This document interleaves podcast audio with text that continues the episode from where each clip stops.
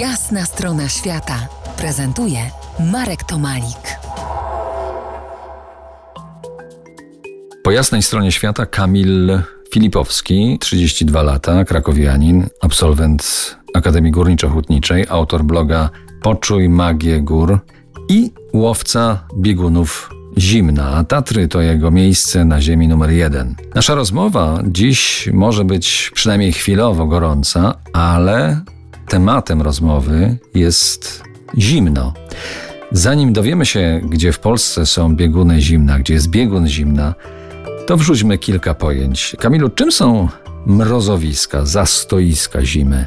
Są takie miejsca, gdzie gromadzi się zimne powietrze w czasie zjawiska przyziemnej inwersji temperatury, czyli wtedy, kiedy mamy bezchmurne niebo i niską wilgotność powietrza, to teren powierzchni się wychładza, a następnie od powierzchni terenu uchładza się powietrze znajdujące się blisko gruntu i w tych zastoiskach gromadzi się taka duża warstwa tego przyziemnego zimna, tworząc tak zwany basen zimna.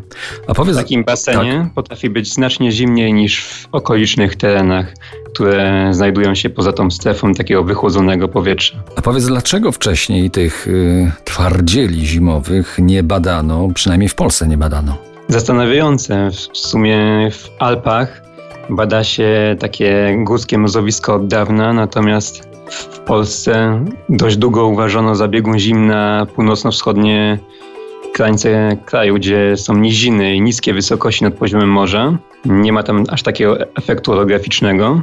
To nie wiem, może wynika po prostu z jakiegoś tutaj braku zainteresowania ze strony IMGW, czyli instytucji, która się głównie zajmuje tutaj pogodą w Polsce. O tym jeszcze będziemy rozmawiać. A powiedz, y, tam w Alpach y, te mrozowiska, one mają już swoje stacje meteo. Tak, tak, to już pomiary tam były nawet już na początku XX wieku, jak choćby w Austrii, gdzie rekord pochodzi już z dawna, bo z 1932 roku. Jaki to był rekord? Minus 52,6 stopnia Celsjusza. Także wynik naprawdę imponujący. Chciałem właśnie powiedzieć, że temat zyskał na dużej popularności w ostatnich latach, właśnie w XXI wieku, że znacznie się tutaj zwiększa ilość badanych mrozowisk. Odkrywane są coraz to nowe, coraz mocniejsze i wyżej położone.